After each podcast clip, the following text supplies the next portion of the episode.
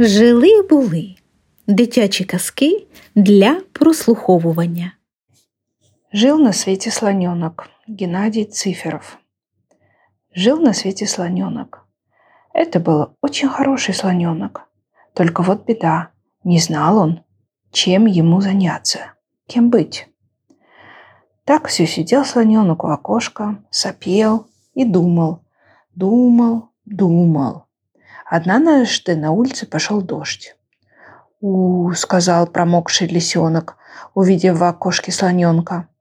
Ушастый какой! Да, с такими ушами он вполне может быть зонтиком. Слоненок обрадовался и стал большим зонтиком. И лисята, и зайчата, и ежата все прятались под его большими ушами от дождя. Но вот дождь кончился, и слоненок снова загрустил, потому что не знал, кем же ему все-таки быть. И снова он сел у окошка и стал думать. Мимо пробегал зайчик. «О, какой прекрасный длинный нос!» – сказал он слоненку. «Вы вполне могли бы работать лейкой». Добрый слоненок обрадовался и стал лейкой. Он полил цветы, траву, деревья. А когда поливать было нечего, он опять опечалился. Ушло на закат солнца. Зажглись звезды. Наступила ночь.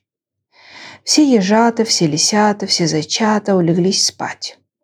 Только слоненок не спал. Он все думал и думал, кем же ему быть. И вдруг он увидел огонь.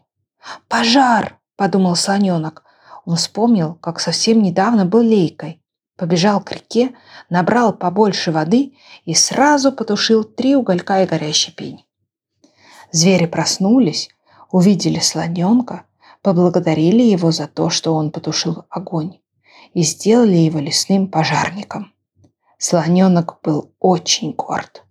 Теперь он ходит в золотой каске и следит за тем, чтобы в лесу не было пожара.